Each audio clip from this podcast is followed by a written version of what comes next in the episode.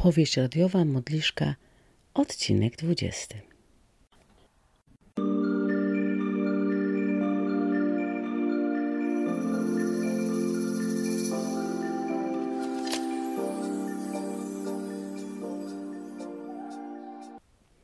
Weronika delektowała się zupą dłuższy czas.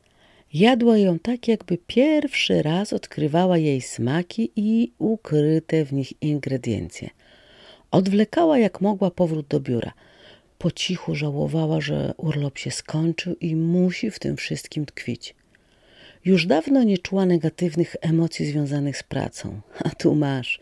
W ciągu kilku tygodni to kolejny raz, kiedy nie ma ochoty stawiać czoła tym wszystkim trudnościom, jakby zabrakło jej woli ducha.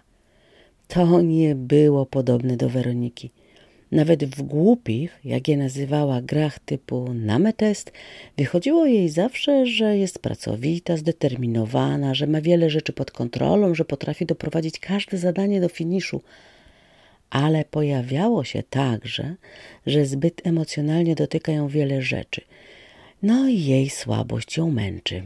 No i, no cóż, była to prawda. Weronika była wrażliwcem, jeśli tak można powiedzieć. Obok głupoty, krętactwa, lenistwa, cwaniactwa nie mogła i nie umiała przejść obojętnie. Czasami matka jej mówiła: Zamknij oczy, a ona się denerwowała, że nie potrafi. Osobą, która ją świetnie rozumiała, był Marek. Nigdy jej nie strofował, nie pouczał. Przyjmował ją taką, jaką była. Pamięta, jak kiedyś jej powiedział, że mu imponuje. Pamięta ten dzień. Wróciła z egzaminu magisterskiego. Było słonecznie i ciepło, a ona pojechała na ten egzamin w sukience ze studniówki, wełnianej, z białym kołnierzykiem. Sukienka się sfilcowała pod pachami, a ona wyglądała jak biedna krewna. Jej matka zaś utrzymywała jednak, że trzeba być skromnym i już. Jej sukces określiła krótkim komentarzem no i dobrze, w końcu przestaniesz się uczyć i weźmiesz się do pracy. Tylko żebyś jakąś znalazła, bo ty taka niezaradna. Ojciec był wyraźnie z niej dumny. Widziała to w jego spojrzeniu i czuła w uścisku, kiedy ją przytulił. Marek zaś, jak to Marek, nie szczędził jej słów podziwu i był dumny. Młodszy brat cieszył się jej sukcesem.